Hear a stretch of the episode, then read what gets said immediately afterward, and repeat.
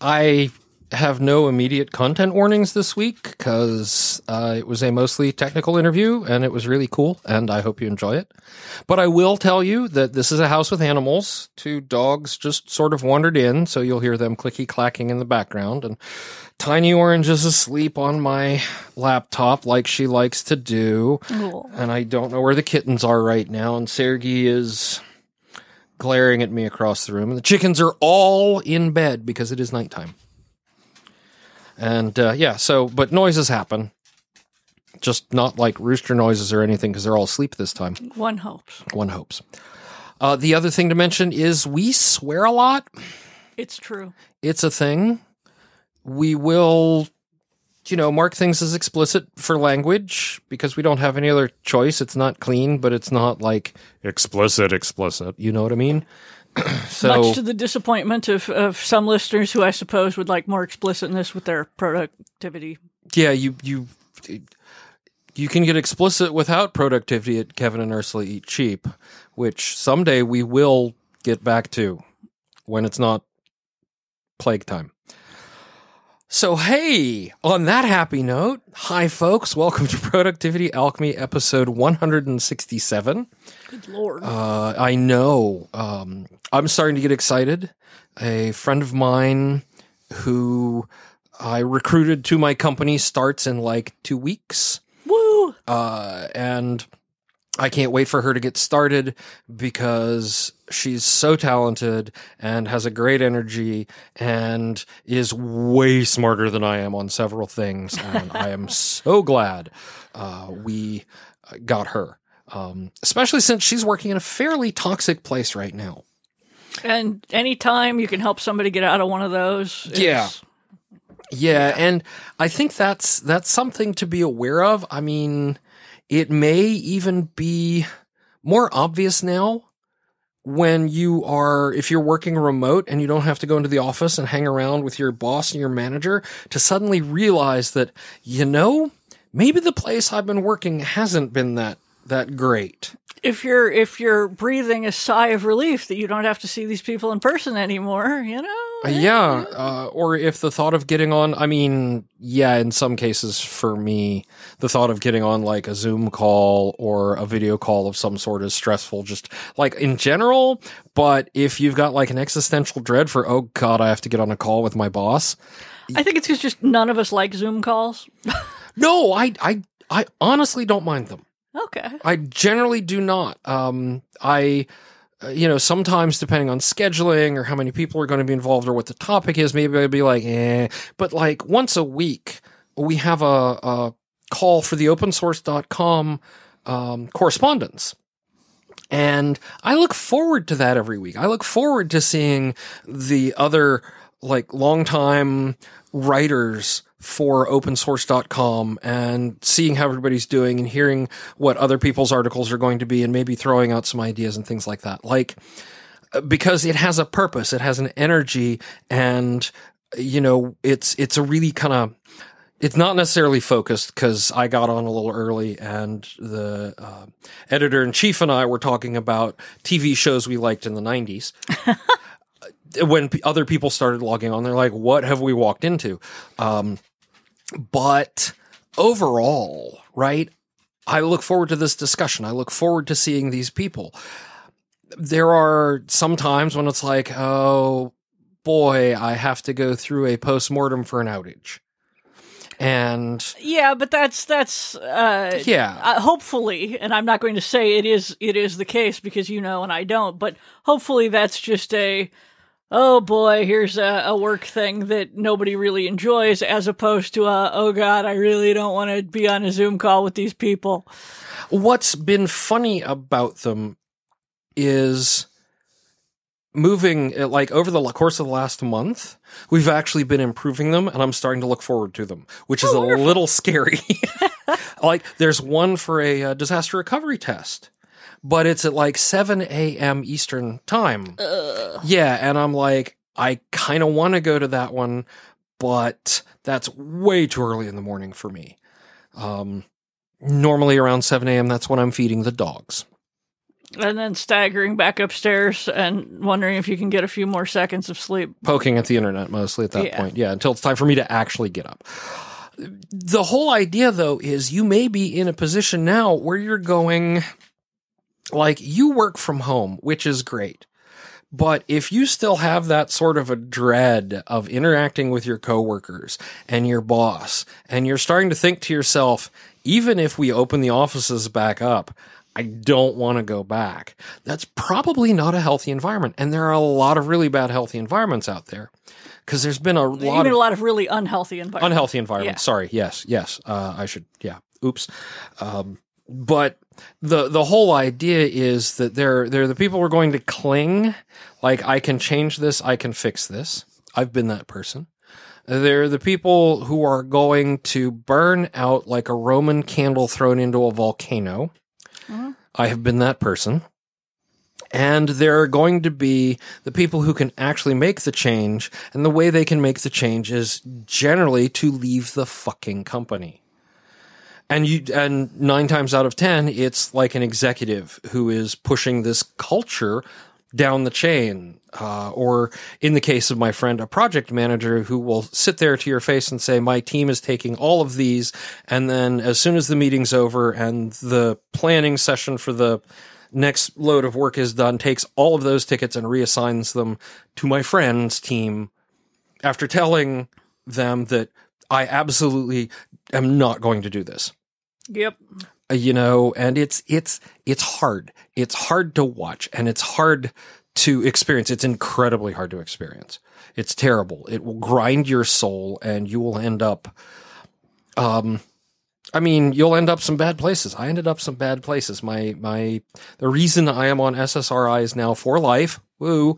Uh, is Yeah. is because i you can uh irrevocably damage your cognitive function Oh yeah, you know your brain chemistry is now wired to be traumatized. Yeah. Like that's Yeah. that no, you can you can permanently alter it if you if you work at it long enough and hard enough. It, your brain will will oblige and make you you know screaming batshit. yeah But I'm much better now and Yes, I'm yes. medicated. And the whole idea, though, is that burnout. Oh, I was like, wait, are we opening up with, with let's have Shep on productivity? not yet. Not yet. At some point, we, we should, but no, Yeah. uh, Shep just stepped in, having heard my my you know spiel about making yourself batshit, and I was didn't make myself fat shit. No. The U.S. Navy put a lot of work and taxpayer money into Uh, this. the U.S. You you were uh, did, uh, great resources went into cracking you. Oh yeah. Yeah. Yes. Yeah. Hang I'm gonna go hide in my room under a bunch of blankets now. Okay. Okay, Great. Have great. fun. Yeah.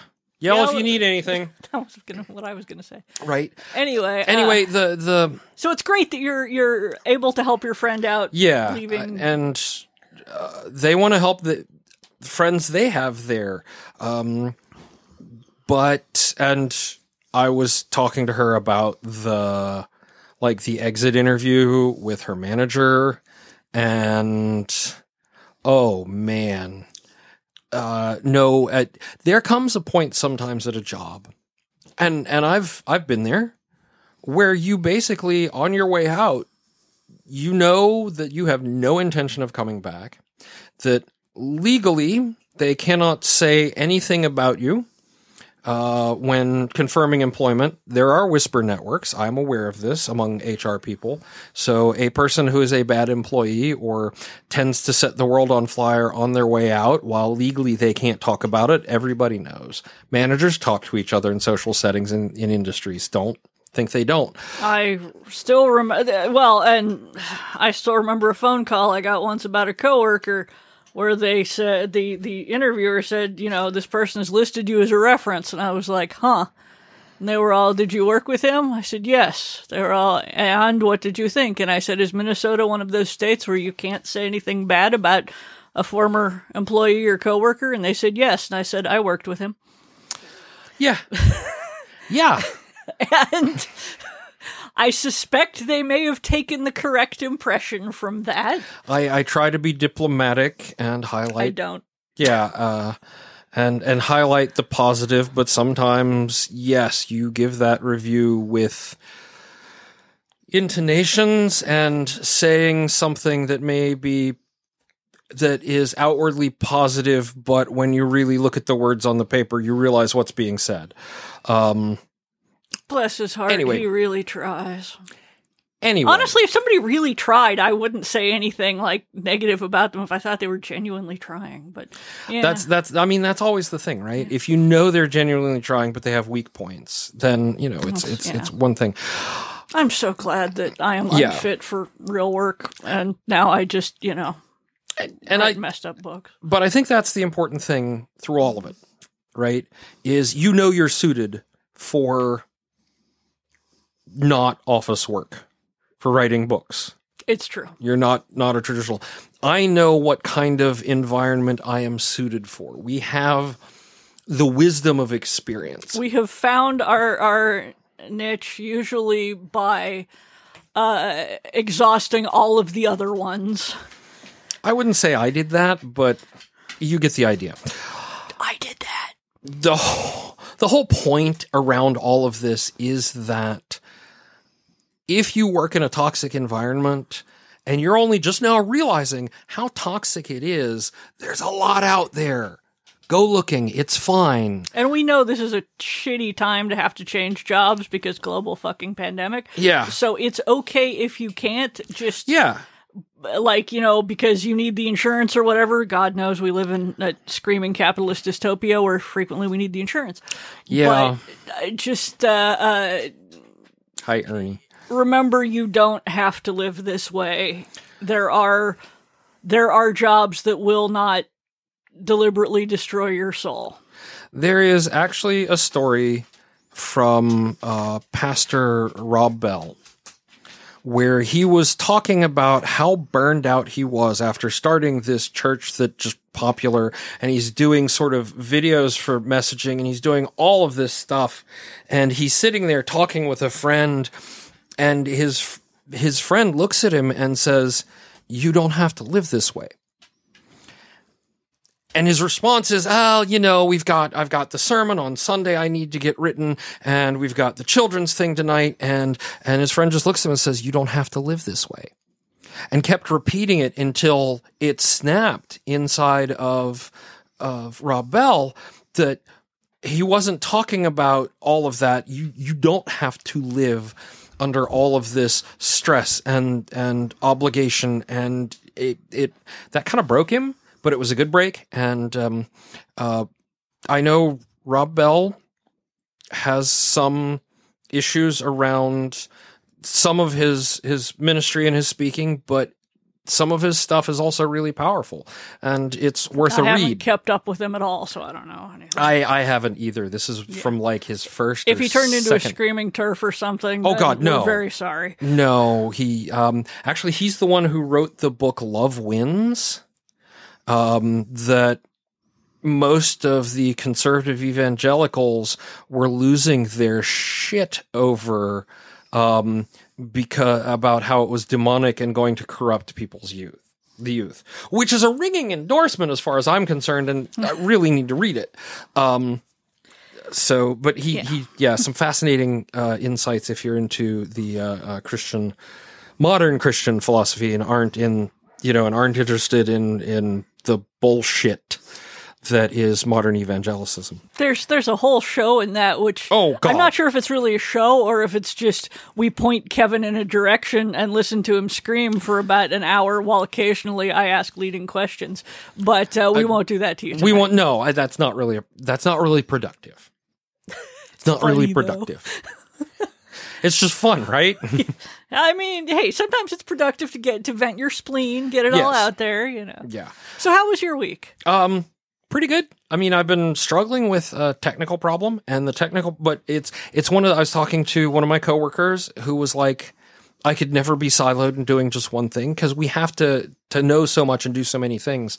Um, that it's all about solving this the newest problem, and not well. We've done this five billion times, so we're just going to do it again and then tomorrow we're going to do it again. Uh, there's always always some sort of new. It works differently, or we have to solve something new, or uh, or oh my god, this process is outdated and it doesn't work anymore. So we have to design a whole new process. It's actually kind of fun. I'm glad. And that was one of the things. Yeah, I I uh, kind of look still look forward to coming to work. Maybe not as early as I do, but I know if I don't do it that early, I'll be on West Coast time. Yeah, yeah. And uh, I, I enjoy my evenings with you, and, and the animals are going to get me up at six between six thirty and seven a.m. Whether I went to bed at three a.m. or eleven p.m. So, you know, um, and you've been working on things too. Yeah, uh honestly this weekend um we had a big job. We uh, uh assembled bookcases, new bookcases. We, We did. replaced some. I say we. Uh our housemate Liz uh, is like an IKEA smith and put them all together and Oh we it's just ridiculous. held things. Yeah. And you know, occasionally helped lift. Uh she's very talented. Uh and then I did a huge purge of all of the books that uh, I could look at and say, I can get this on ebook, or I have it on ebook, or if I never see it again, I won't miss it. And, you know, it's important to do because, like many of us, I, many of us grow up hoarding books and getting, you know, into that mindset. And, my life is a lot easier when everything is on my Kindle now. I got to admit. Yeah. Um, yeah.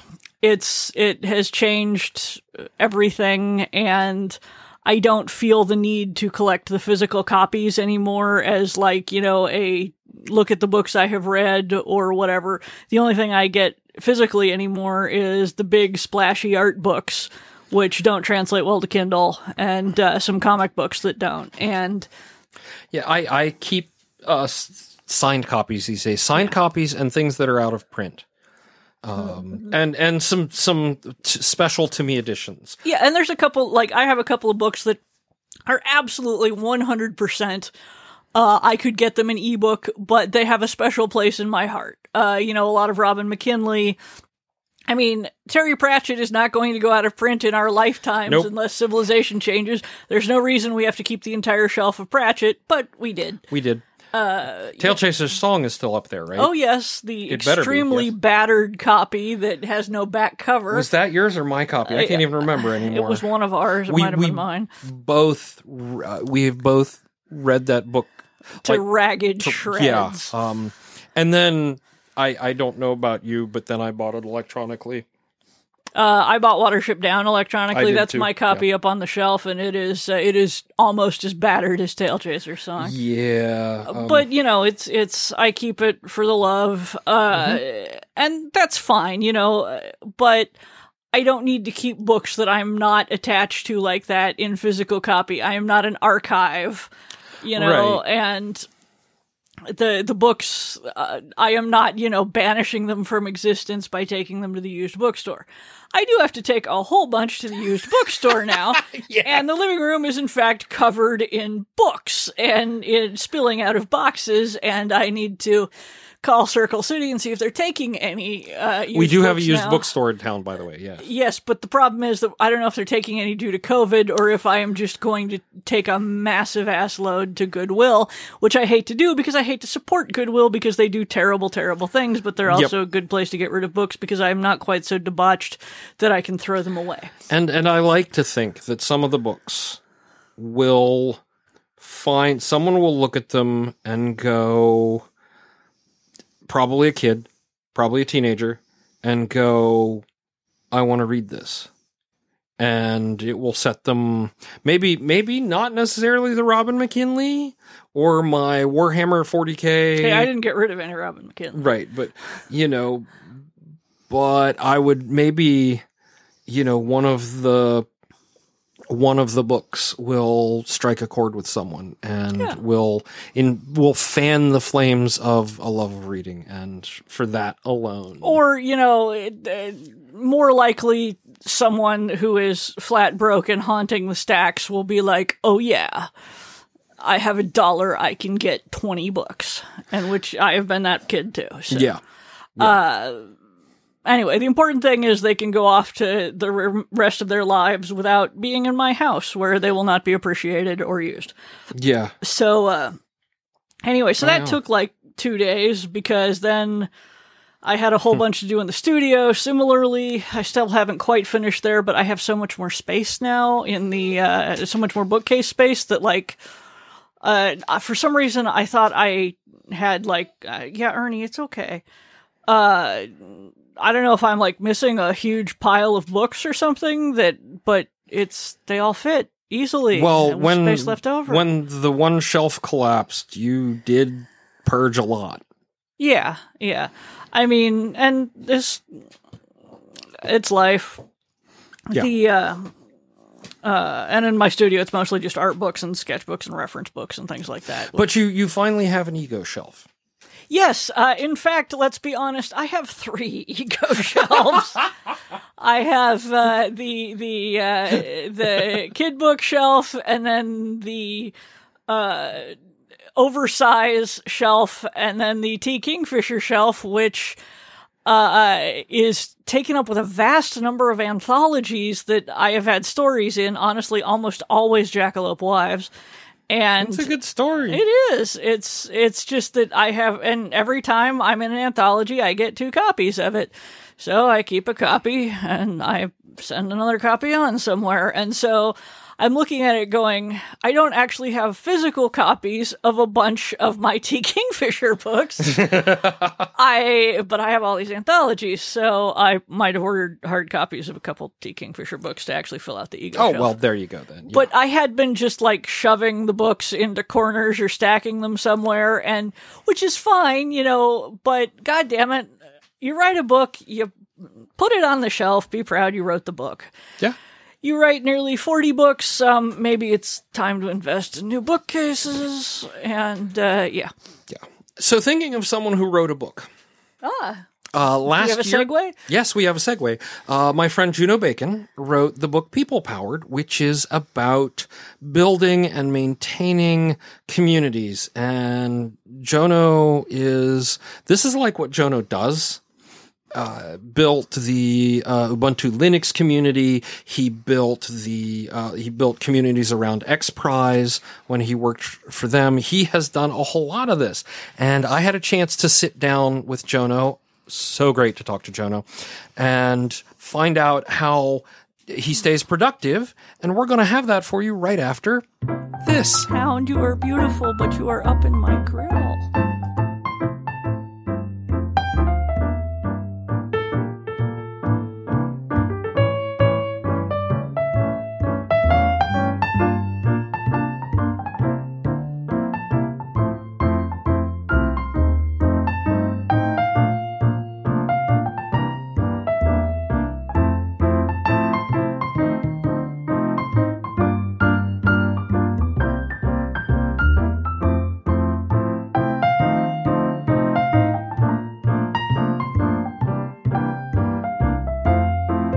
Here with the most amazing Jono Bacon, um, who has, uh, I, I have had a chance to hang out with at a couple of events and who wrote a book last year. It's been about a year now um, about community building. And uh, Jono was very kind when I reached out and said, "Hey, you want to do this thing and talk about your productivity?" I was like, "Let's do it." So here we are. Um, all right, Jono, can you do a better job introducing yourself than I just did, and maybe tell us a little more about what it is you do? Well, my name is Jono Bacon, International Man of Mystery. I mean, no, I, um, well, first of all, it's great to see you, Kevin, and thanks to have, for having me on. Um, yeah, I mean, I'm, I'm, I'm just really passionate about how to build communities. You know, I used to lead community at Canonical for Ubuntu, um, at, uh, XPRIZE and GitHub. And these days I'm a consultant and I work with a bunch of different companies from, you know, big international businesses like Google and Sony Mobile and Santander to smaller tech firms and startups and, and all that kind of stuff. And my main goal in life, frankly, is to is just to make the whole the whole process of building communities kind of more informed, more fun, and for us to just you know kind of move the art and science forward. So. And to drink a load of gin in the process and to listen to a lot of metal, of course. So Well, yeah. I mean, greases the wheels. uh, for me, it's Scotch, but it's still metal. So That's Um, okay. I mean, Scotch, it's it's it's almost as good as gin. I, I, I will say it depends on the gin. Give me a nice bottle of Sipsmith, and I'm happy. Uh, but Oh yeah, yeah. someone was like, "Here, you have to try this. It's whatever the brand is with the bowler hat on top." And I was like, Oh yeah, I know what you're talking about. It's yeah, This, this is Yeah. swell. Oh, It, it's yeah. They, they they they need that bowler hat to sell it. You know, it's not I, I great. think so. Yeah. And I'm just not hardcore enough for Scotch. Like I taste Scotch, I'm like my whole body like tenses up. So Uh, the uh, yeah, Yeah, the first time I let my uh, or I introduced my wife to to Scotch, uh, a good single malt. Um, Right. I think it was actually the Lagavulin. She was like, "It tastes like burning," and I'm like, "Smoky Yeah. and peaty," and she's like, "It just no, it's like I'm chewing on campfire ashes." I'm like, "All right, then, yeah, you- not yeah. for you." yeah, yeah. Not my. Uh, you know, the last time I had Scotch, it tasted like chewing on my granddad's cigar, and uh, it was. And, and and I said that to a friend who likes Scotch, and was like, uh, "Yeah, sounds great." okay. After uh, after our visit to the Irish Whiskey Museum uh, last year, uh, Hmm. I do have a, a much better appreciation for the uh, Irish whiskies than I had. Is that what they call in bars now? Irish Whiskey Museum. No, there's literally a place called the Irish Whiskey Museum in Dublin, Oh. and they have a, a whole here here at the end of this tour and the history of of Irish whiskey. Now here's a tasting, and then they put you in the shop. Ah, with wow, all these whiskeys, and it's like, okay, I need that one and that one, and I can get that Get, one at home. get your credit card out. Yeah. right. Uh, it was, you know, it's across the street from, um, oh, what's the name of the damn university with the Book of Kells? And yeah, and we, we look at the uh, we look at the line for the Book of Kells. They're like, yeah, it's about two hours. Uh, and did you purchase your tickets online already? Because otherwise, it might be four hours. And we're like, you know, there's a whiskey across the street. And Yeah, I, I, I'm with you on that one. Yeah. Um, so now that we've diverged already once, um, Get ready. It's going to happen again very right? soon. So, how do you like keep yourself organized um, Hmm. overall? I am. Uh, it's weird because I used to be completely disorganized. Um, um, and I'm not going to profess that I'm the most organized person in the world, but I've become.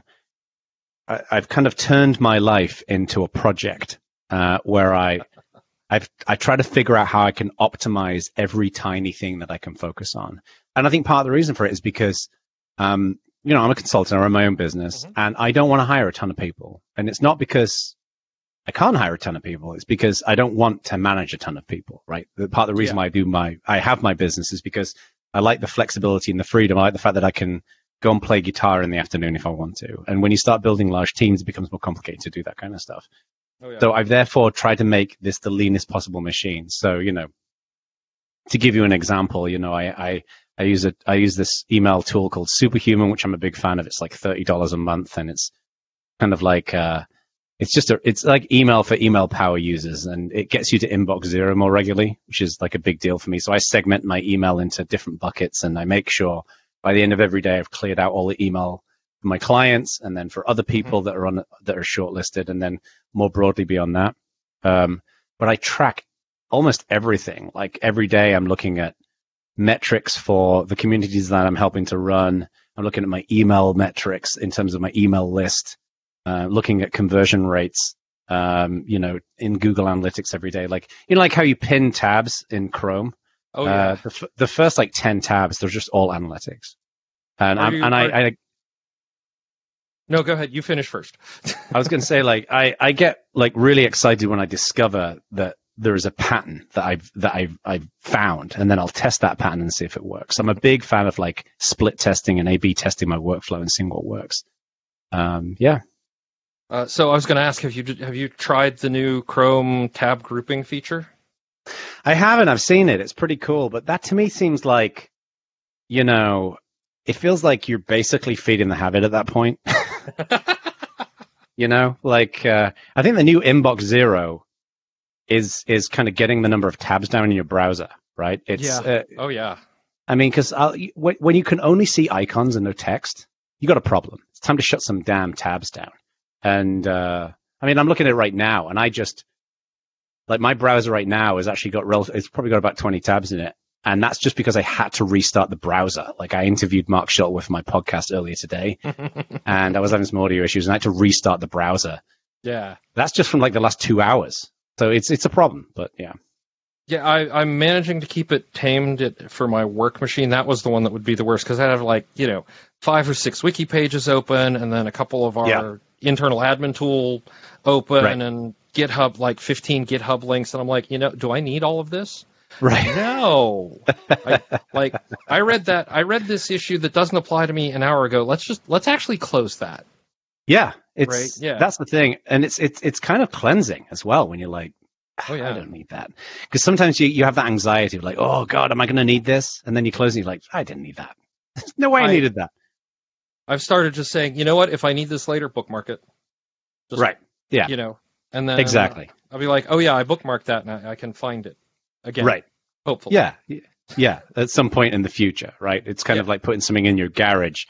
Like, oh yeah, we might need that one day, and then it never gets used.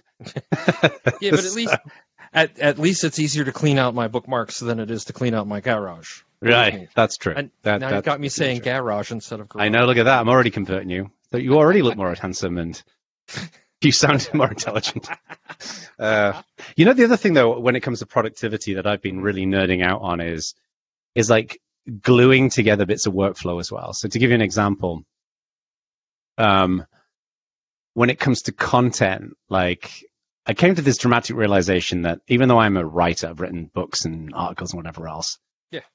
I'm slow when it comes to writing. I'm faster, I think, without sounding egotistical. I think I'm faster than most people, but I'm slow for me. And what I mean by that is like it might take, like for example, when my wife writes an article, right, and she's super intelligent and she's really good at what she does, but it takes her a long time to write an article because she doesn't write a lot of articles because she's I'm writing stuff all the time.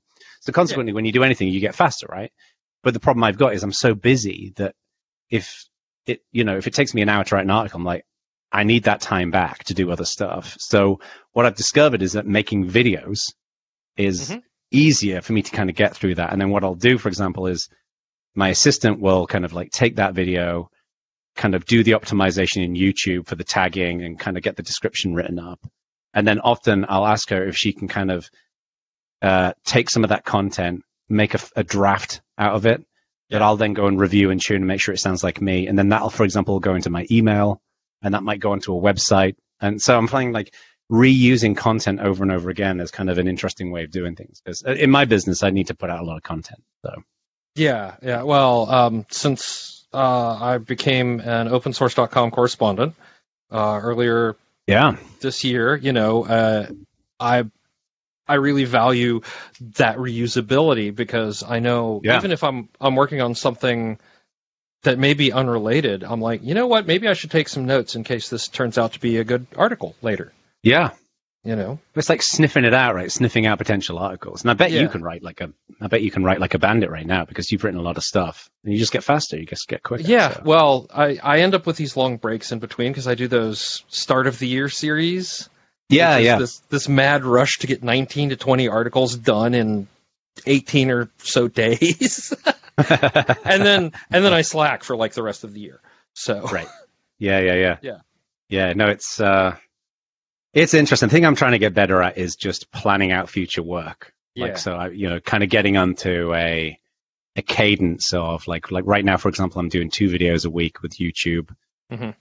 And then that's fueling some other stuff that I'm doing. But like being being organized practicing what I preach when it comes to mapping out social media and all that kind of stuff. Like I reuse a lot of social media as well. That's Yeah. something I've learned is, you know, take if you post something out there, don't just post it once. Like you post it again in two or three weeks, new audiences find it. So I think there's a lot we can do when it comes to kind of optimizing content, you know?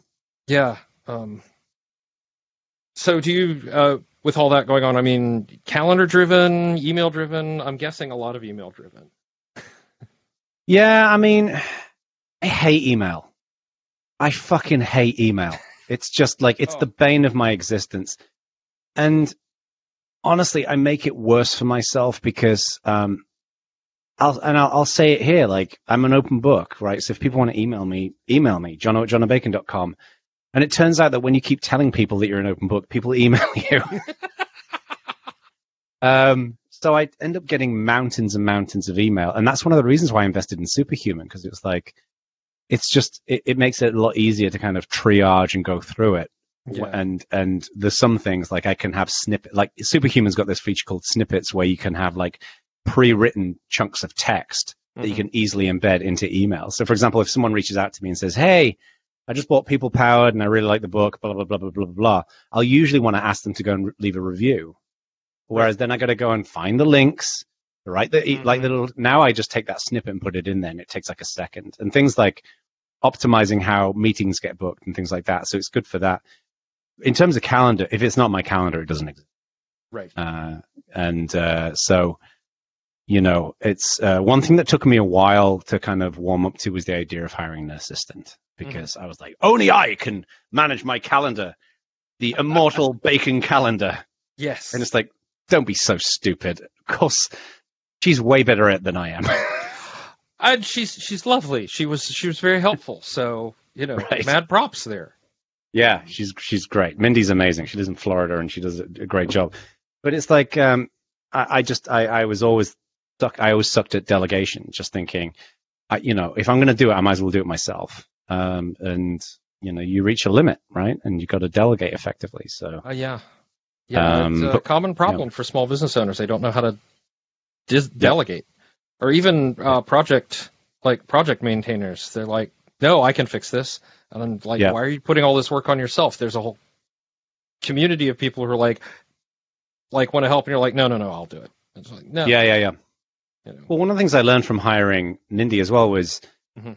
really, and and this was a piece of advice that some other people had told me when they who've got assistants. They said, make sure you create a handbook with all of your workflow. So things Mhm. like, here's my frequent fly- flyer miles for booking travel. Remember Right. that travel, and uh, you know, and here's the business address, and here's you know your Mhm. various you know tax details and whatever else, uh, and things like you know for example, my policy that I have is I generally only try to take calls in the morning, and then Mhm. I try to keep my afternoons open so I can do work, and that that was really helpful.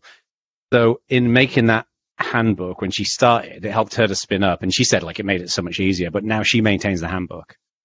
So if God forbid Mindy leaves me, and and after I've spent a week in a pit of despair, I Right. find somebody else, um, it's going to be a lot easier. So Yeah, we that that used to be the what if so and so is hit by a bus, um, which I've started to Right. turn around into the into a more positive, and that is what if so and so wins the lottery, and it's- Ah, it's just like yeah. we're done. I'm like, well, congratulations. Oh God, I'm doomed, right? So, exactly. Yeah. Uh, so uh, we've talked about um, Superhuman, which now I'm going to have to go look up because I've, Hmm. I've used a couple of other tools. This is one that is new to me, Right. So now I have to go look at it and see. It's cool. It well, Yeah. yeah. Um, but uh, what other like systems or habits or tools do you have in there that that help out? Yeah, I mean, I can go through this through my tabs. so I'm looking at my tabs right now. Like I use I use Superhuman for email. Um, a lot of people kind of balk at the idea of paying thirty dollars a month for email when you can get Gmail for free. Um, the way I look at it is, if it can save, if Superhuman can save thirty minutes of my time a week, then it more than pays for itself. Um, You know, I basically say, what's the what's the value of your time? How much time do you spend doing email? And then you can figure out uh, whether it's worth it. Um, but you got to use it. You got to learn how to use it and kind of build the habit. So I, I, I find it very easy to justify that. Right. Um, I use Google services for pretty much everything. Google Drive, Google Docs, Google Calendar. Uh, I use I don't use SurveyMonkey. I use Google for for surveys. Um, you know all that kind of stuff. Um, I'm a in terms of social media scheduling. I use a tool called CoSchedule, which I'm a really big fan of. Um, you know, I I tried Hootsuite and you know Buffer and things like that. What I love about CoSchedule is you can go and put your content into it, and then you can create something called a, a, a requeue. And basically, it's where Oh. like for example, I posted a YouTube video today that I put out there about Mhm. how to efficiently uh, incentivize people. And what I did is I added it into the requeue. So when there's a day that I don't have anything scheduled, it'll pull material from the queue and put it out there at just the right time. Um, Yeah. So it means that I can effectively go on vacation for a week and not do any social media, but there'll be a, there'll be new there'll be material kind of going out there. Um, I now I have to check that out because Buffer. I'm not on a paid Buffer plan because I'm not going to pay that much money to post a chicken picture every day. right. But Yep. um, but it's like yeah, now I have to plan out. Am I going to be gone for how long? How much? Yep. You know, the Buffer free can I put in? Do I have to stop halfway on my vacation and update more chicken photos so that they go out Yeah. on time? Exactly. And- Yeah. Yeah. Well, I, I used to, I started out with Buffer with their free plan and loved it and used it for Mhm. years. Yeah. Um, and then, and then I learned about CoSchedule actually through a friend of mine, Steph, who works at Scality, or who were a client of mine. Mhm. And, and I've, I've been a, a really big fan. And I, you know, I talked about it on, tw- on Twitter and a bunch of other things. And, you know, they're, they're a cool company. They sent me like a book from their CEO and a t-shirt and they really Oh, take cool. care of their customers. Um, Yeah. Just like opensource.com do with the with the with the writers. Um, I Oh, use yeah. a tool. I use I use a platform called ConvertKit for my email automation. Um, Mhm. I only really started doing email automation back in March. Um, it's weird because as the pandemic struck, this is just a coincidence. I started building out a new side of my business, which was around online training. So I'm building Ah. training courses Right. because you know the challenge of it as a consultant is I am um, I'm being paid for when I'm when I'm working with my clients, but um, you know it's by definition very labor intensive, and it's it's it's because you're a consultant you're very well paid because you charge more than a typical uh, employee because you may end up not getting paid for a while, so you factor that into your pricing. Oh yeah. but I want I wanted to kind of like broaden my audience out because there's a lot of people who would never pay my fees or would not need me as a consultant, but there are potential customers out there. So I started focusing on the training piece, and I knew I needed to kind of do the email automation element first. Um, so I used this tool called ConvertKit. I used to use Mailchimp and hated it. I think it's a terrible piece of software.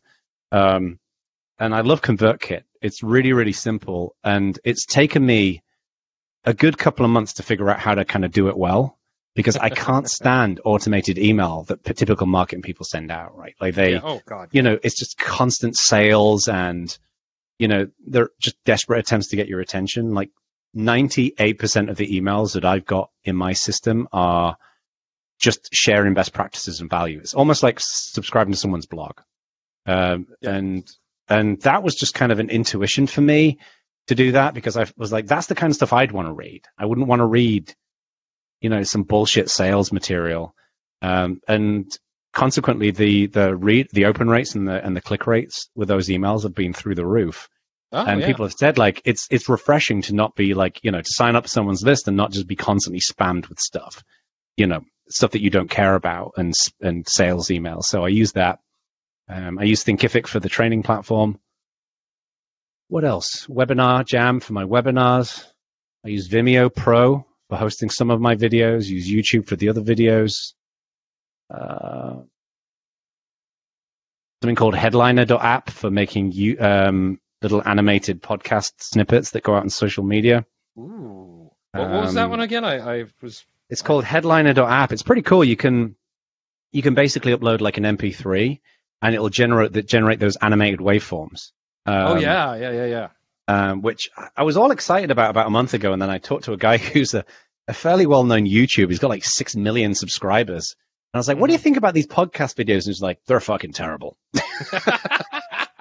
he goes like, "No one watches those. Like, no one watches audio." I was like, "Oh, that's a fair point." So I think Yeah. it's good for social media em- embeds, but not good for YouTube. So. Yeah, I found uh, listeners were so excited when our first podcast, when I figured out how to embed the image so the logo showed up on their player. When Right. they're like, "How do you do that?" And I'm like, "You just put the image in." Okay. They're like, "That's so cool." I'm like, "It's part of the MP." Yeah, no, I'm cool. It's amazing. Yeah, I'll take it. Sold. Yeah.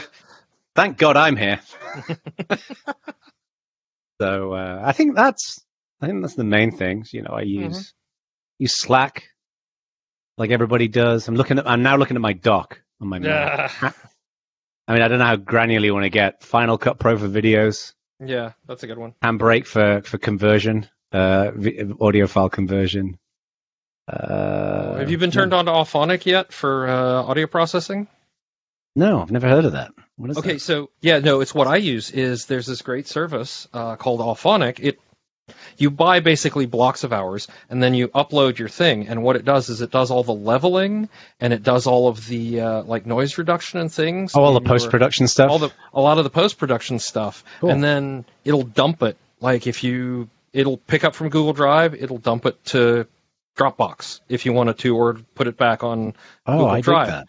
yeah, no, it's really cool. Um, the reason I'm thinking about it, of, of course, is that uh, they just announced they integrate with Zapier now. Ah, So now, I use in- Zapier too.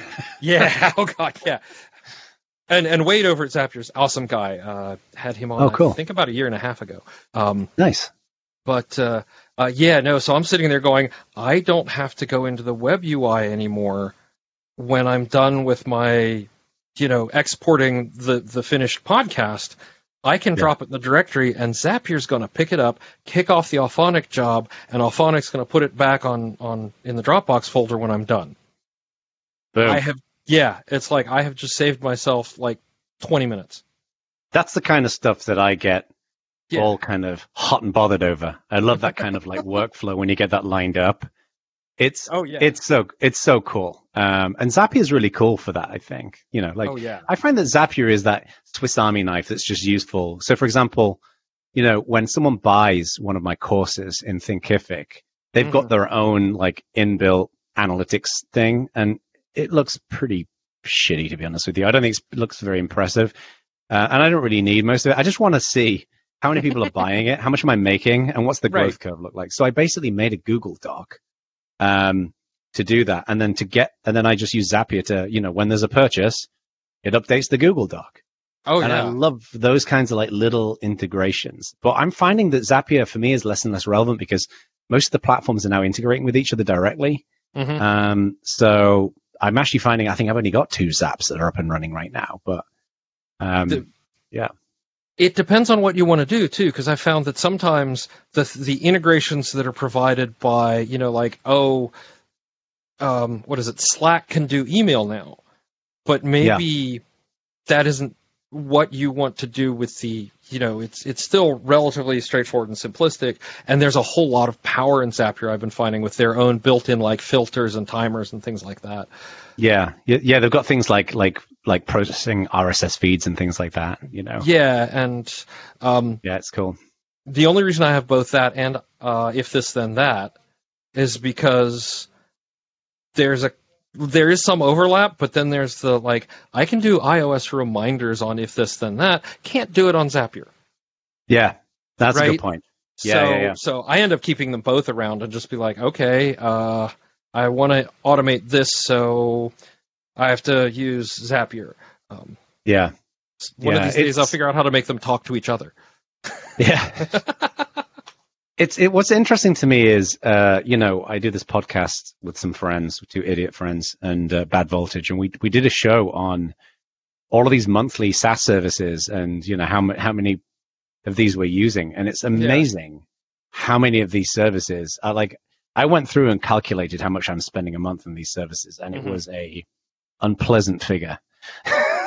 yeah, and I, I can justify it because um, ultimately it's it's a cost within the business, and you know the profit of the business is outweighing the cost, which is the whole point of a business. uh, but I still don't like it. Uh, but then I think to myself, oh, do I really want to go and set up everything manually? No, and yeah, like There's- a like a buddy that. of mine. He runs uh, he runs um he's actually uh, an ex client of mine, uh, and we ended up becoming really good friends because we're both into music. Mhm. Uh, and he's built a whole training business around um, guitar playing. Okay. and he's got like he's running out of WordPress. Oh, that's I use WordPress on my website. Oh, uh, yeah. He's running he's running WordPress, and but he's like got all these custom learning plugins that are baked into WordPress, and a member on his platform is a WordPress member. And he was like, "Dude, don't use Thinkific. Use use this. This is way more powerful." And I was like, "Sure." I just don't want to have to deal with that with everything else that exists in my life right now. Um, Yeah. You know, managing WordPress is complicated enough for just a website, let alone an entire learning platform. I went down that path when I set up a knowledge base for my clients, and it was just a complete pain in the ass to set up. So, yeah, Oh yeah, no, it's it's I I mean it's like my day job is you know managing big SaaS services. Well, a big SaaS service as it were, uh, part of Right. a larger team, but and it's like I don't want to I, I want to make it pretty simple for things that I'm not either a doing for a living or b doing as a hobby. You know, Yeah. yeah, exactly. Yeah, Yeah. I'm. I agree. Like there is- yeah, I think you pay for convenience, and I've got to a Oh. point in my life where we were ch- chatting about this the other day. You know, like when I first got into Linux, Mhm. you know, the idea of setting everything up manually was really exciting and interesting when I was 19. But now I'm 40, 41 next month. No, I, I'm just, I'm just not interested. Everybody gives me sort of the, the stink eye when I'm like, oh yeah, no, I have I am Mac and iOS now across the board, and they You give me the stink. Yeah, I know, but on the flip side, now I don't have to like wrestle with my video drivers because an update came out. Right. Right. I Yeah. mean, it's a lot better now than it was even five years ago, but still, I mean, there there was always that there's always that risk that, oh yeah, I I'm getting an update or I'm putting in a new piece of software, and then now you end up debugging it for six hours when that six Right. hours, you know, supposed to be recording a podcast, maybe. Well, and I think that's it, isn't it? Mm-hmm. It's like you make the evaluation of how do you like to spend your time. Right. Um, and I think there are many people. I mean, there's a lot of really good friends of mine who are members of the Linux community who Mhm. really enjoy like tweaking around with their distros and distro hopping and trying, you know, new setups, and and they enjoy that. That's how they spend. They enjoy that kind of configuration, and uh, um, and and more power to them. You know, like Yeah. I, I, I'm- I'm less interested in that than I used to be, but I've become as as much of a nerd in gluing all these different pieces of my business together and community and all the rest of it. So I think we all have the same kind of nerdery, just in different ways. uh, yeah, I was going to say. On the other hand, uh, I'm also the guy who set up a Raspberry Pi with um, Right. with like Home Assistant on it and started integrating all of the devices. oh, cool. That's cool. Yeah, you know That kind oh, of stuff's wait, really cool. Yeah. Is this is? Oh, look, there's a new. I, I need a weather monitor. Well, which one works and which one gets good reviews? And okay, now how do I link it in? And that is, it's rewarding the same way getting your X driver to work was to me 15 years ago. Right.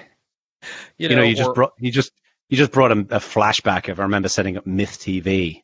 oh, Uh, like I built like a you know built like a a DVR Mhm. back in like 2000 I think it was and uh you know and and everybody back then talked about the the pretty incredibly misogynistically described girlfriend test you know it's Right. like will it pass the girlfriend test which I don't like that way of describing it but it was it was all about like making it you know consumer ready and uh Yeah. and that in itself was was an interesting challenge you know but I can't imagine doing that these days Hey, I, I call it the, the grandparents test.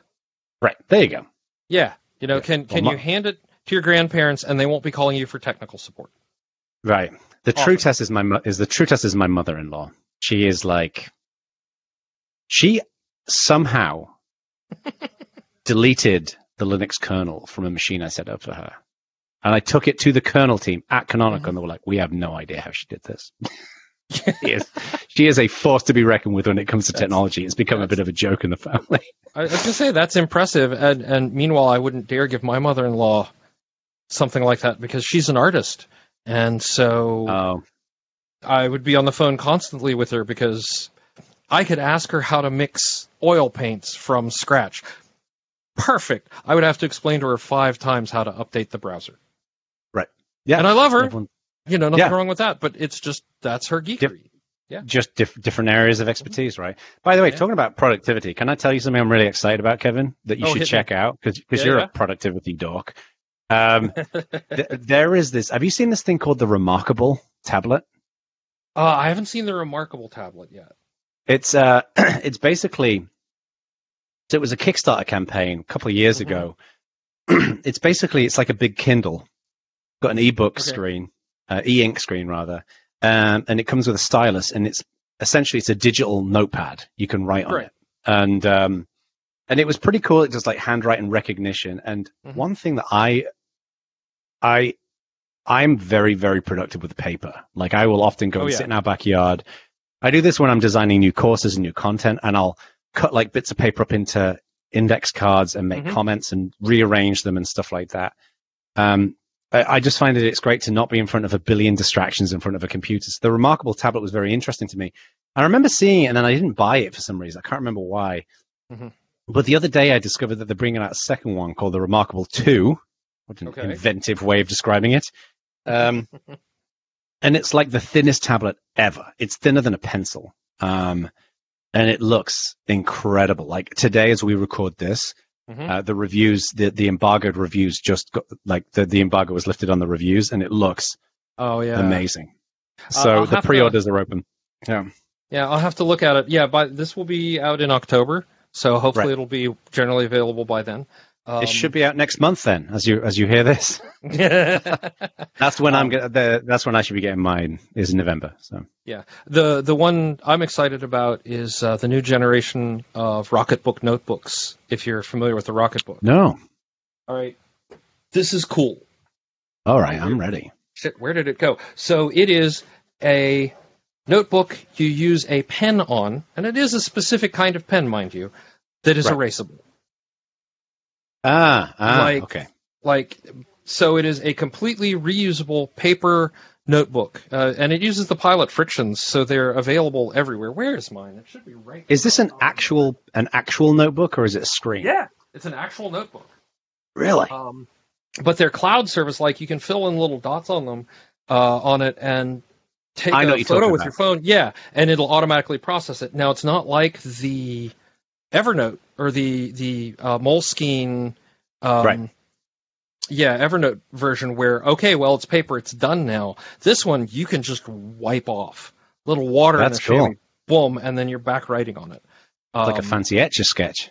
it is. uh, and the only thing you have to worry about is um, the ink erases at 140 degrees Fahrenheit. So you Oh. don't want to leave it in your car. Ah, Um, the secret there is, though, if it does erase from the heat, you put it in the freezer. oh, And, and it comes back, apparently. Um, can you imagine the looks you're going to get when you're putting a notepad into a freezer? I'm my wife is an author and artist. The fact that I don't walk into my open up my freezer and find roadkill there all the time is a small miracle. Everybody who's married to an artist or is related to an artist out there is laughing their heads off right, Right. now.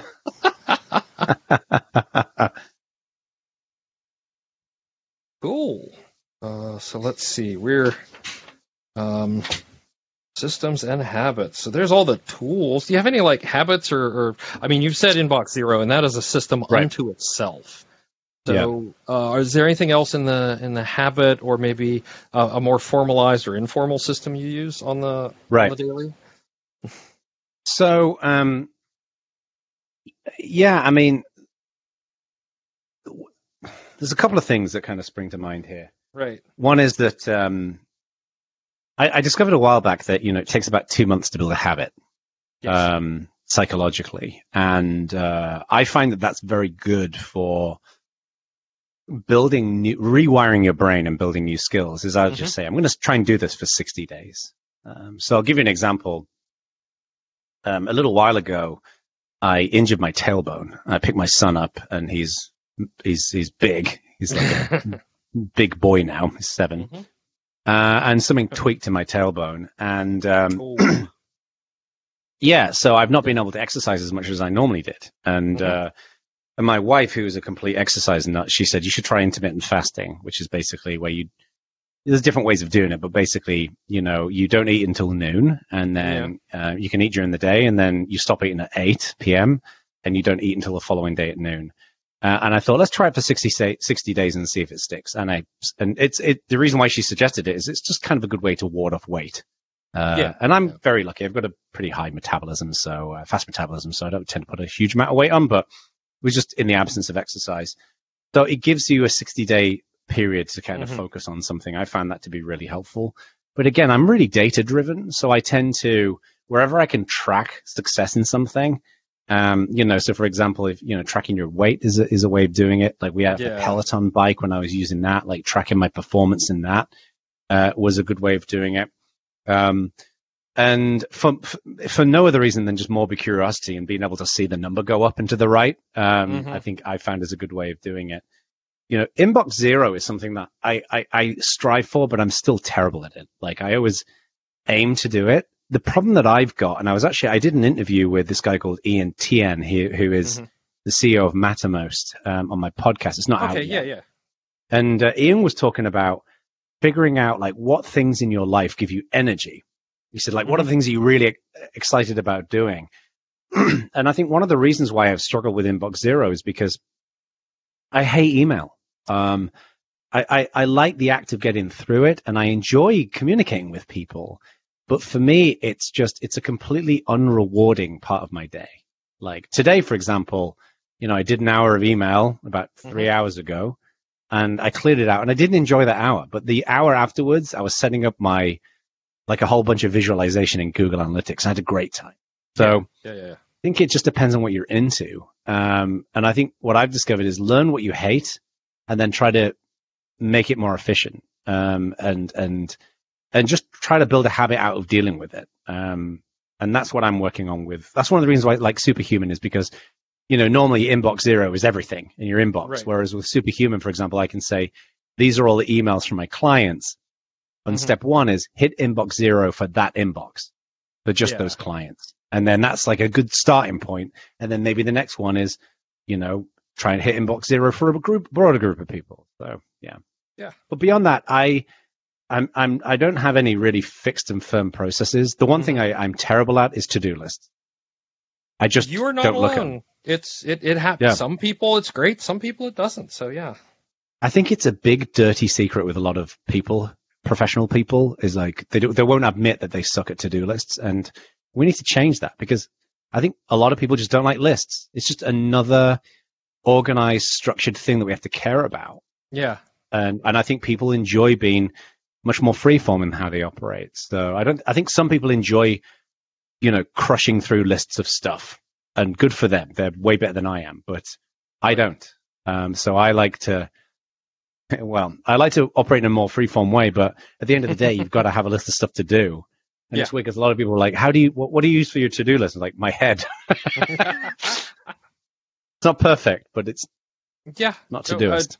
and I I will um I mean I'll time block. It's like I need specifically to do this thing, so I'll set a calendar appointment for myself and say this is Yeah. time dedicated to that. Yeah.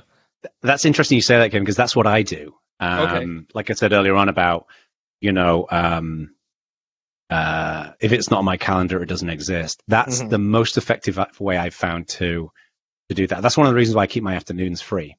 Right. Um, and there's sometimes there's ex- like we're recording it right now, and it's three forty-five, and Uh, in your time zone. oh wait. Uh oh, you froze. Not cool. my back. Yeah, you're back. You're back. Um, So, you yeah, know, I was about to give you crap because in your time zone it's 3:45. It's 6:45 in mine. So I appreciate you doing pulling a late Oh, one. Um, but yeah, I mean, I, I find that like blocking out that time is Mm-hmm. uh, is really important, and it works. It works a lot as well. Um, Oh yeah. So that actually naturally leads into the next question, which Sure. is um, how do you figure out what to do first, or like what does your typical day look like? so a typical day for me is uh, wake up at about seven Mhm. lay in bed for fifteen minutes, usually just like reading stuff on my phone. Um, uh, like reading, I read my email, read all Yep. the social media services. Um, I look at my um, I look at my YouTube stats. I look at my ConvertKit stats, um, just to get a sense of what happened overnight. Because Right. here in California, you know, there's a lot of people in the world who've been doing stuff while I've been asleep. Um, Oh, yeah. 15 minutes is a good way. Then I'll get up, make coffee for my wife and I. Um, and what I try to do, you know, my schedule's all over the place because, you know, I have clients in India and all. Of, sometimes I got to Mhm. take calls at 6 a.m., but this is a general rule. Yeah. I try to generally keep um, things clear until 8:30 a.m. And one of the things I've been increasingly doing recently, I think it's a sign of getting old, is I'll go and sit outside, and we're obviously very fortunate here in California to have nice weather most of the time. Yeah. Um, and I'll just go out sit and sit outside with a coffee and just kind of boot up, and it gives me a chance to like think about my day, what I'm going to do, um, and then usually I'll be I'll get into calls at eight thirty nine a.m. and I'll be on the pho- phone all morning, um, and then I'll usually kind of get to about noon, go and have half an hour for for lunch, and it's the same thing every day for me. Like I I Yeah. watch YouTube videos while I have lunch. I love YouTube, and it'll be anything from Seinfeld trivia to you know reading about effective Facebook advertising to you know watching Slayer gigs, whatever it might be. Yeah, yeah. Um, and then usually that's when kind of the afternoon opens up. And what I love about this is that by the time I get to noon, you know, I'm I'm, I'm feeling like I've put a good, a decent amount of work in. So knowing that my schedule is mostly open in the afternoon is amazing, because then Yeah. you feel like you've got some oxygen to actually get through get, get through stuff. But it makes Mindy, my assistant's life misery because she has a limited amount of slots to pencil time in. So right. you know, it's very rare, for example, I take hour long calls, um, unless it's with clients, uh, Mhm. so I can squeeze more in. Um, and then I usually, I I work until six and then finish off at six and then go and hang out with the family, make dinner. And then uh, our boy goes to bed usually about eight thirty, nine o'clock. And once he's down, then Yep. I will usually, frankly, come back and keep going. Um, I work almost every night, but the, the deal that I've got in my head is I Mhm. only work on the fun stuff in the evenings. So Right. I, I don't like to be in a position where I have to work. Like, oh, I have to get this thing done for a client. I have to get this thing done in time. Um, so that's when I'll typically poke around and experiment and do writing and make a few videos and things like that. Mhm. Yeah. Yeah. So it looks like. Cool. Um, what is the fifth question? Oh, right. Um, and I think we've already got a great entry for this one. Um, Right. What uh, is the best advice you've ever received, or the best advice you would give someone else? And I've already got make it. Um, where did it go? Um, I, I had it here somewhere about um, uh, make it hurt. Learn what you hate and make it more efficient. Yeah. Yeah, there it is. Like make it hurt. No, that's a different interview. Uh, right. Yeah, I mean, um, I think the the the uh, two thoughts. One is I heard Mhm. this the other day, actually, literally this week, and, and it's really stuck in my brain. Someone said that the definition of success is opportunity with preparation, um, which I really like. Uh, you know, that there's there's a lot of opportunity out there for people, I think, and obviously, you know, there's different types of opportunity, and not everybody has the same level of opportunity, sadly. But there's there's opportunity out there, um, and you can either kind of look at it and have a go, or you can really kind of go for it, and you can prepare and plan and read and learn and improve. And I love learning new things. Like I, I just have like the kind of personality where I just go down the rabbit hole. Like when I learned barbecuing, like it wasn't just, hey, I'm gonna read a, a book or some articles about barbecue and like I built an app called Barbecue Pad to track my cooks. Like it was like obsessive about it. I really go down the rabbit hole. Uh, Mhm. I just I enjoy the thrill of learning things and then Yeah. seeing the results gradually getting better. Um, but I think the advice that I would give is is um, is don't. It's it's going to sound very general, but uh, realize that where you are today is it's the it's it's it's one of the chapters in your story, right? So, for example, when I left Canonical when I in 2014, if I'm being honest with you, I left and I thought, you know, I think I figured out this community business. Um, Mhm. You know, I'd written a book. People were very kindly, you know, always saying like, he's the guy who wrote the book on community. It's like, no, I wrote a book on community. Um, right. but you know, it was easy to kind of believe believe that narrative. Um, and then I left Canonical, went to X Prize, went to GitHub, started consulting. And when I look back, I actually mentioned this in the interview with Mark Shuttleworth earlier on. Like, it makes me realize how little I knew when I left Canonical. Like, a tiny proportion of what I've learned since then. Um, and I think the reason why I've learned a lot is because I forced myself into realizing like the you know there's so much information there's so much content right Mhm. The, there's so much opportunity for learning and growing and mentoring that it, it's just incredible what we can do. So I would just say to anyone listening to this, you may think, oh, I can't do some of the stuff that Kevin and John were talking about. And, you know, I'm just not, I'm not wired up for it that way. Bullshit. Like everybody, I think, has got an opportunity to, to do that. If you've got an internet connection and you can spare an hour a day, um, Oh, then it's amazing what you can do. But you've got to be intentional about it, and you've got to say it's gonna suck at first. The very first rack of ribs that I made were shoe leather, and uh, you know, and my friends murked through their grimmest rib eating. it tastes great, and it's like, but I knew it would suck, and then you gradually get better and better and better, and you learn, and Yeah. that's how we that's how we do it. So that's what I would recommend: is don't Mhm. don't don't limit yourself. yeah, and I've been I, I tangentially related. I bought a smoker. Well, we bought a smoker this year, and so Cool. there's learning to barbecue, and then there's learning to smoke meats and things. Yeah. and it's a whole other process. Oh, so you know, I've been grilling or barbecuing. We do not use it as an as a a uh, a verb in this part of the country. Barbecue is a noun. Thank you very Right. much. Uh, Right. um, but uh, it, it's there's it's a whole other process. It's a whole other set of skills, and Yep. like ten years ago, I would have been like, "There is no way I can ever figure that out." And now I'm like, "All right, let's let's try this. Let's you know, it's all about temperature balance and building the fire right, and then choosing the right piece of meat." A whole bunch of skills I did not necessarily have ten years ago, Yeah. twenty years ago. So Well, it's Yeah. it's so exciting because you know, like I remember, you know, when I was eighteen, um, or when I was at school before then, if you wanted to learn something, you really had to go and buy a book Yep. or a training video or go to the library.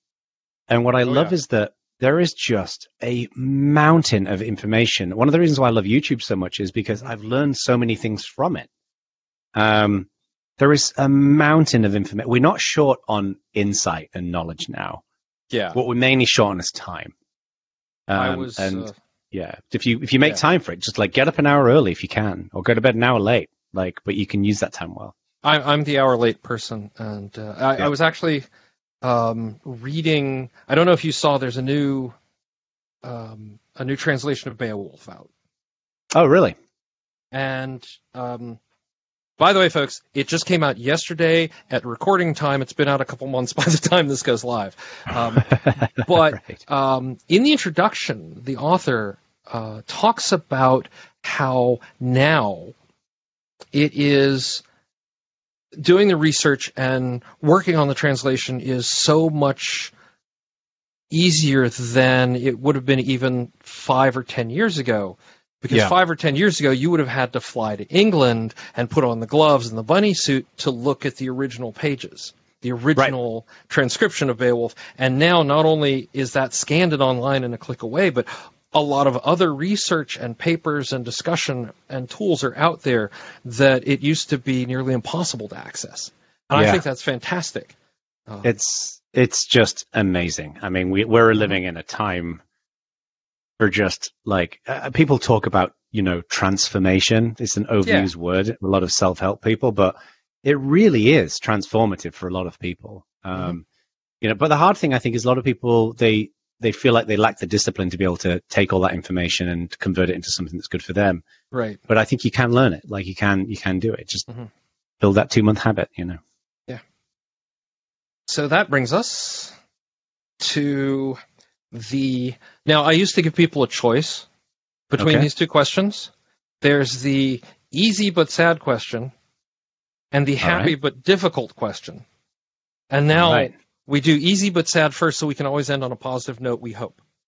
That makes sense. Yeah.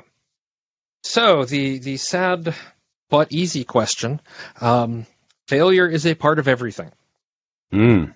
right? How, Yep. What? Yep. So how do you um, deal with it when you fail or you miss a goal or a, a milestone or a deadline or something like that? Yeah, it's a great question. I mean, um, I, I mean, you're right. Like failure is part of everything. The the first thing for me is, Yeah. is is it's easy to let anxiety take over when failure happens. Um, and I've I've uh, it's not perfect, but I've I've tried to train my brain to say, okay, you're over you're overreacting to the failure. Mhm. Um, let's just figure out what the next step forward is and how we can prevent it. So to me, the act of, of creating preventative medicine in itself Mhm. is a redemption for the failure. Um, that's how I kind of pitch it in my head. Um, sometimes I think we all kind of get wrapped up into a pit of self-loathing and imposter syndrome. And what I found to be, and it happens for me from time to time, Oh yeah. uh, what's weird is that it happens to me often when things are kind of going too well. Like if if I'm not, if all my clients are like my clients, ninety nine point nine percent of them are happy all the Mhm. time. But if I don't have a lot of feedback about they're happy, then sometimes I will assume that they're not happy. it's so silly. um, uh, so I need that, like that, that Mhm. affirmation from people to, that I, I know I'm on the Yeah. on, on the right track. Um, and what I'll do is I'll often I'll just go for a drive, and and I call it I call it my executive check-in. Uh, it's a it's a, a name that I stole from I forget who I stole it from. I think it may have been Ben Carson of all people. I can't remember. It was someone. And I'll go for a drive and and I'll just say, Jono, you're being a fucking idiot. Like pull yourself together, stop whining, and focus on next steps. I'll basically bully myself into Mhm. like pull yeah, pull your finger out, get on with it, dude. Yeah. And I find that really it weirdly works for me. So usually, I I- if I'm if I'm at that place, usually I also require a very specific soundtrack. Oh yeah. So I've found 70 miles per hour with um, uh, 10,000 Days Wings for Marie, parts one and two from Tool. Right. Like Yep. the entire 18, 20 minutes of it, just straight, that will clear my head right out. Because, I thought you were gonna say like Earth, Wind and Fire. no. I mean, I have I have been known to, when I was Earth, Wind and Fire. when I was younger, I would put on um, either Quadrophenia or Tommy, and then do Right. the full loop of the Raleigh Beltline, which is Right. about an hour and a half drive, which is about the length of Tommy or or Quadrophenia. Oh, there you go. Yeah. Um, Yeah. Yeah. And by the time I was done, I would sort of be cleansed. Um, so I'm very Yeah. curious what your soundtrack is. Uh, it's usually there's a German band, metal band called Primal Fear. Um, Okay. It's it's usually Primal Fear. Um, it's either Primal Fear, Iron Maiden, or ACDC of the three. Um, Okay. But I go through I go through waves where, like weirdly, like Muse, for example. Um, Yeah. Muse have gotten uh, they- they've got this album called the the Second Law, and when I play that album, I'm just like ultra ultra productive. You know, Yeah, it's like you know, yeah. like uh, programmers have like dubstep on in the background. Mm-hmm. Um, you know, that's my dubstep. So, I I have a an entire playlist of music for work that's like Tool in this moment, Halestorm, you know, Yeah, all the heavy stuff that I like. Yeah. So yeah, Yeah. yeah, exactly. And I and I like, with everything, I go down the rabbit hole. Like I, I Mhm. just got off a death metal spree. It was like Oh. decapitated cannibal corpse. You know, um, it just so you've got to have heard at least of of Unleash the Archers. oh yeah, yeah, yeah, for sure. You know, they got their new album out. So. Yeah, I was going to say I haven't heard it yet. Is it out yet? Oh yeah, I mean, I bought it uh, day before yesterday, so yeah. Yeah, uh, the new video hardcore. is really cool. Yeah, Oh, nice. Oh, Yeah, yeah. Trying yeah. There's uh, there's there's some amazing there's some amazing music out there. So Oh yeah. thank God for Spot- Spotify. It's another another tool I use.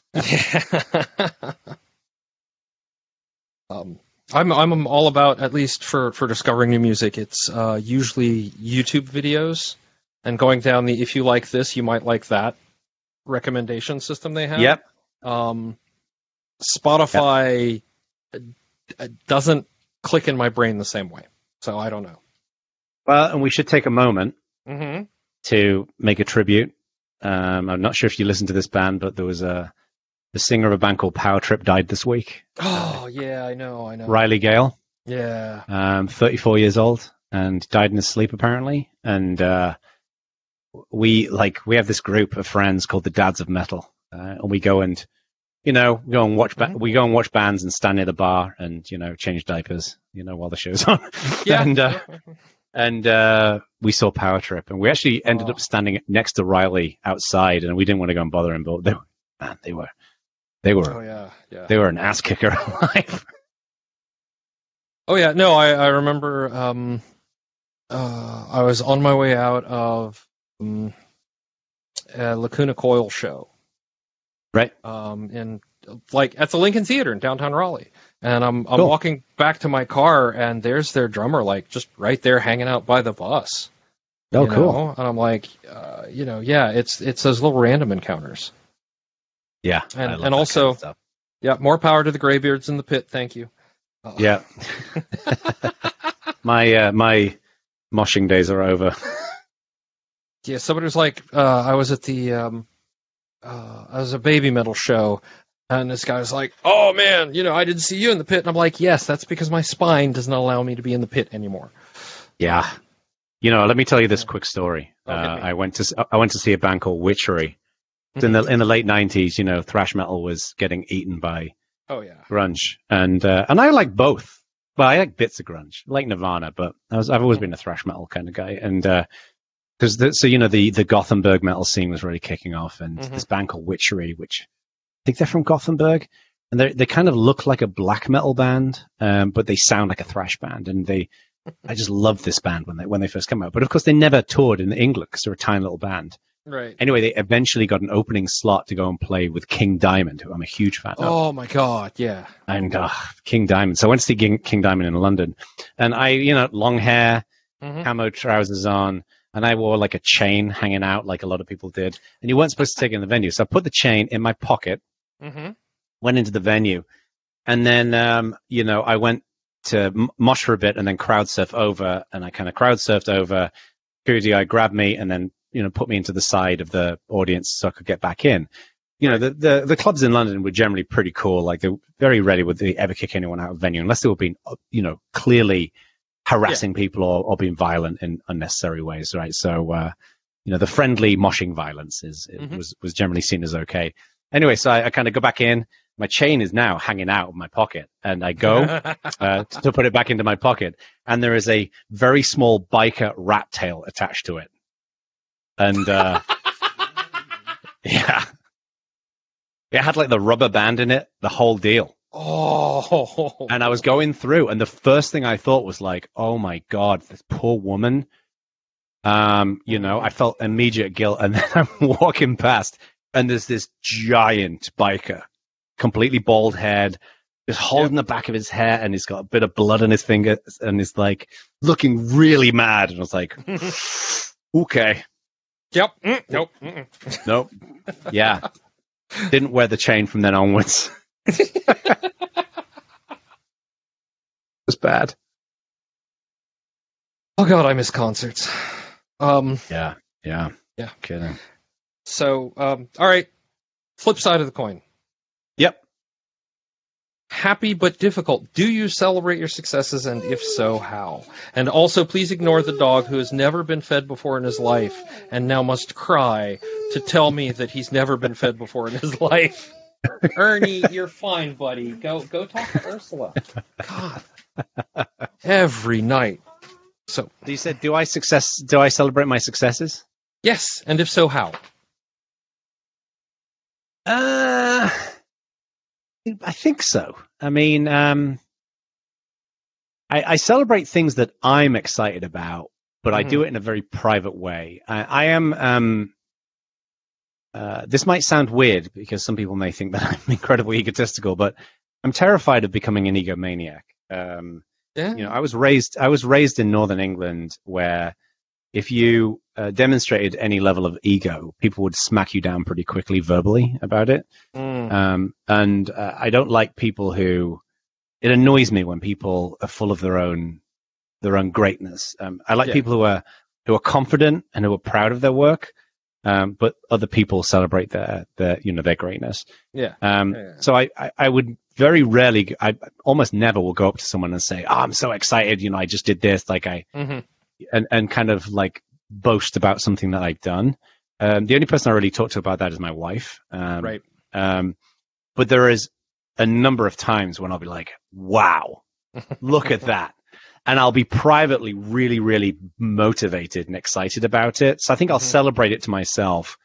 Um, um, and then, you know, and, and this can vary from, I mean, for example, today I was, I was running a Facebook ad and I did some split testing between different Yeah. creative assets within a Facebook ad. And one of them that I suspected, I, I made like a personal wager with myself. I bet myself a gin and tonic that this one was going to win and it won. there you So go. I'm going to have a gin and tonic tonight. Um, not that there usually needs to be a reason. Um, but I was like, wow, that's cool. My intuition is starting to change when it comes to that. And then, of Right. course, there's bigger things like when People Power was published, like that was a, a big deal. But, uh, yeah, I mean, uh, you know, I, I feel like I've got a relatively healthy attitude towards my work. You know, every so often again, I go down the negative rabbit hole and I fill myself with self doubt, but I think everybody does that at some point. So. I was gonna say I'm I'm married to a writer at least once a book, usually around thirty thousand words. It's uh, this is terrible. I should have been a Oh. medical test subject. Um, Yeah. This shames my ancestors, and I'm going to die in a ditch next to Walmart. and uh, and Yeah. that's usually the point where it's shoved in my face and said, "Read this and tell me if it shames my ancestors." So Right. uh, And if it shames my ancestors. every writer I know does this, no matter what genre they work in. Like there's oh that God, point. Yeah. Yeah. The the the when you've written it and it's Mhm. done, the fear before you, it comes out is palpable. Like it's palpable, palpable. Yeah, Um, I know that one, mean. that Yeah. word. You know that Yeah. word, papayapple. Um, like when People Power came out, I Mm-hmm. was really nervous because I'd never written a business book before. I'd written books for the for the for the tr- for the tech press. Yeah, yeah. Uh, and it's like a different deal, like writing a business book, the editing and the audience and the whole lot. Mhm. It was a hard book to write. And I was terrified. Like, and of course, all your friends are like, yeah, it's great. Again, I appreciate the support, but uh, we'll see what Goodreads and Amazon says. so as the reviews started coming in, I was like, oh, God. You dodged another one, Jono. So that's all the questions, which means now is your chance to actually talk about people powered, which I've started on, but I got distracted by the new Beowulf translation. Yeah, I mean, I, I, I won't bore your audience too much. I mean, it's basically the reason why I wrote it was, uh, you know, I written The Art of Community Mhm. um, back in 2009 and then put out a second edition in 2012. And it kind of digs into a lot of very, very technical community managery type stuff. Um, Right. And I was having clients coming up to me and saying like, "Oh, I'm really excited to check out your new book," and I'd and um, and I think, "Oh, don't read that because you're going to read the first ten pages and they get completely bogged down in detail, and you're not going to read it." Yeah. And I knew there needed to be something that was high level, a bit more general purpose, Mhm. um, designed for like anyone from a founder of a company to an executive team member to someone who runs a marketing team to people who just don't really know a lot about community and want to figure it out and know how to get started. Um, and I came to the uncomfortable realization you kind of need to, that needs to be a business book. Yeah. You know, it needs to be the kind of thing you can pick up at an airport. And I knew from friends that if you want to write a business book, you need an agent. That was Oh, step yeah. one.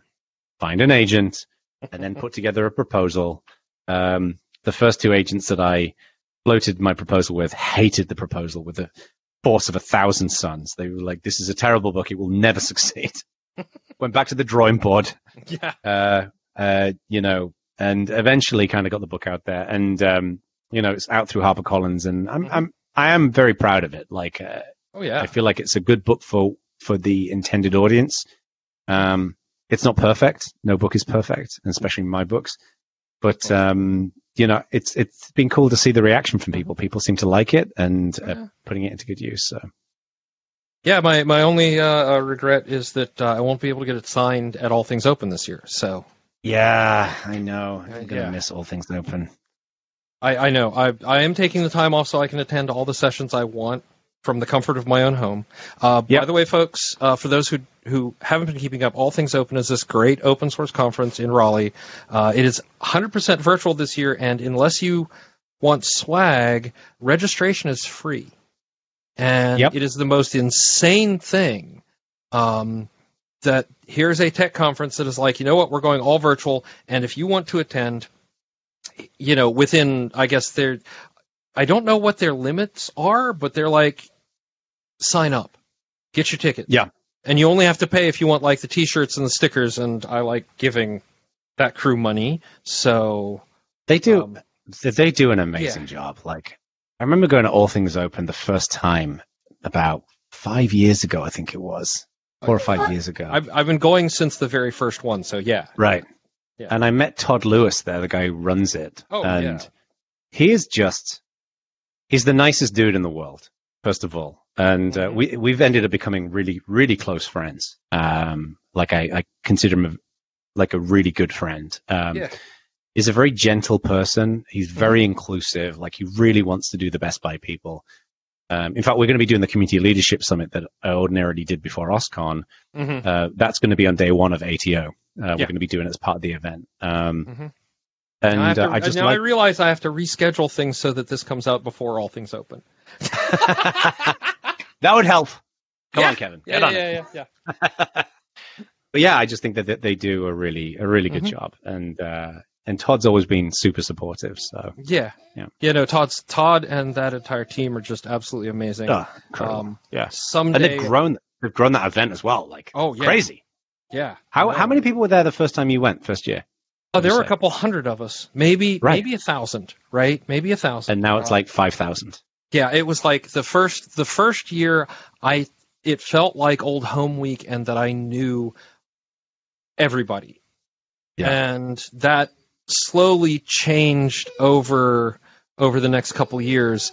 Um, this past year where I was where where I had my talk and I was also working in my company's booth and it really settled in how many more people there are because I'm like oh yeah, you know in a in a you know in my company's display booth for that and for most of the time and it gave me a much better view of the crowd than just I'm going to a session and then I'm running real quick to the next one or I'm stopping to talk to somebody. Um, Yeah. it was amazing.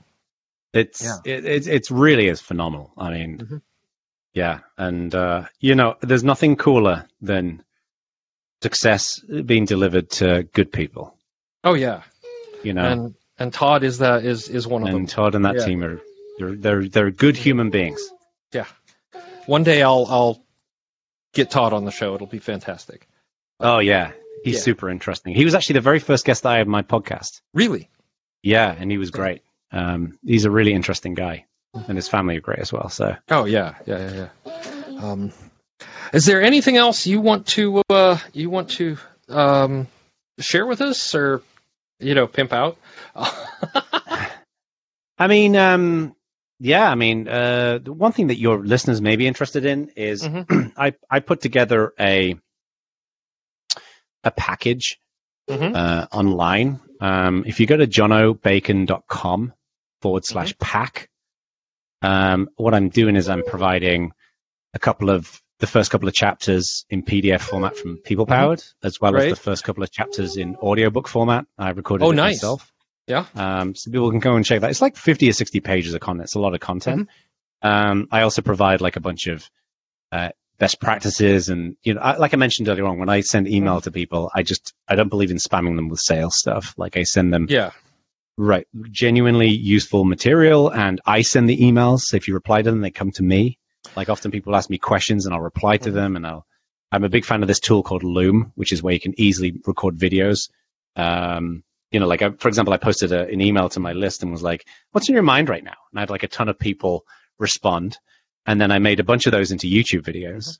And then for a bunch of them, I just recorded like two minute Loom responses, uh, and a lot of them were like, "Wow, never expected you to actually respond."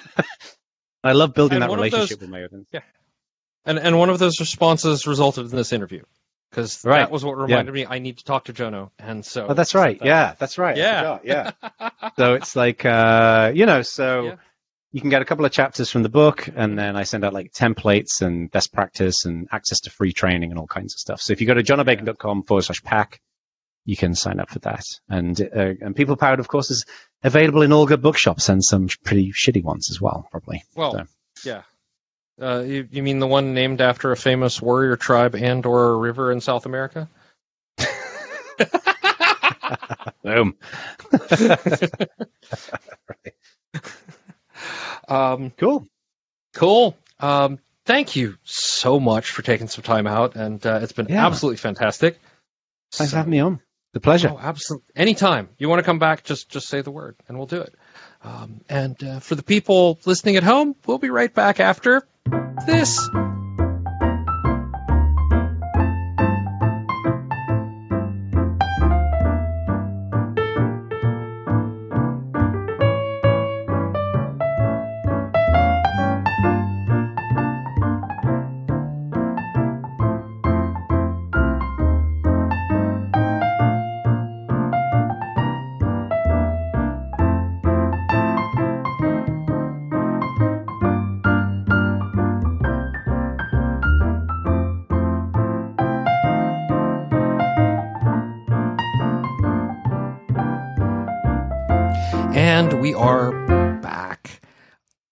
Really like talking to Jono, and it's always fun. And especially when I can see Jono at one of the local open source events or something like that. Always a lot of fun. Always great to talk to.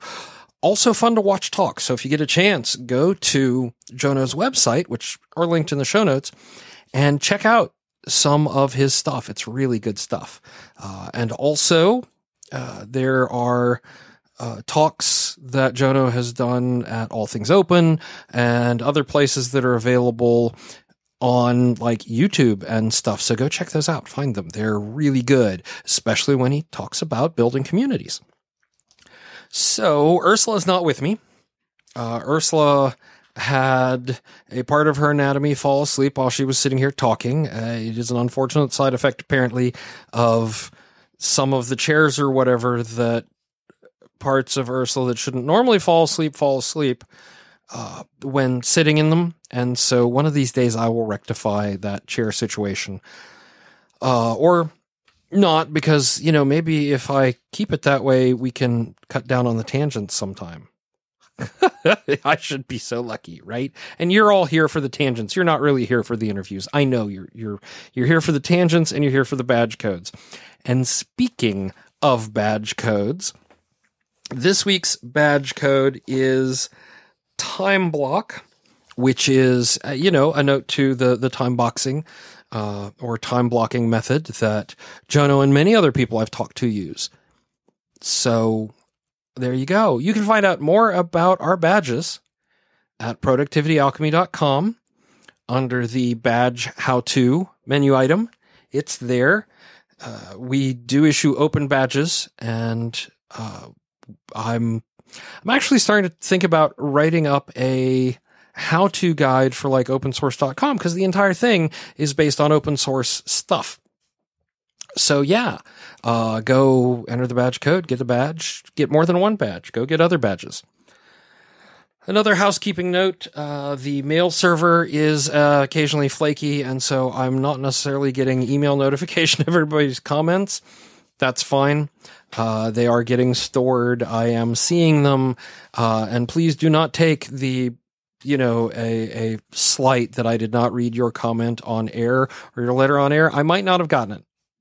Unfortunately, uh, I'm still tracking down what running mail servers is such a pain in the butt.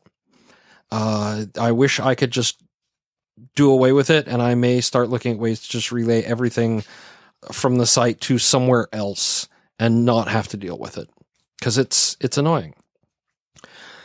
All right, that's it for this week. If you feel the need to support us, please share this with your friends. Suggest people who you might want me to interview. Um, I'm always looking for new people to talk to, and my backlog is starting to run out. Although I'm looking at the backlog going, man, have I got some cool stuff for you. Other than that, um, if you want to support us financially, yes, there's Ursula's Patreon. Yes, there's my Ko-fi. Um, both of which are linked on the support page at productivityalchemy.com. But a lot of people are hungry right now. A lot of people are hurting right now. There's a lot of stuff going on in the world. And my wish is for you to take what you would give us and give it to maybe uh, your local food bank or the Innocence Project or uh, a social justice organization uh, or you know, fairvote.org or any number of these people who need it a hell of a lot more than we do. Uh, please, you know, we're, we're fine. We continue to be fine. And any money you would spend on us, um, could probably do a lot of good other places. I mean, not that I'm, I'm not like donation shaming or anything. I'm just saying we, we, we, we don't need it. We're grateful. We love you guys. And that's it for this week. So, you know, do your best out there. You know, it's it's tough. We know it's tough. It's continuing to be tough. And here in the states, frankly, um, I spend days just turning off Twitter, turning off Facebook, and we're we've been watching uh, the X Files. Basically, we've been binging the X Files as a rewatch in the evenings. That's what we do, uh, just to keep us kind of level set and sane, and sane, not insane, right? So do do what you have to do to keep yourself balanced and going, and you know, do your best to uh, stay productive. And if you can't, that's fine. Happens to the best of us, or me, which is not the best of us.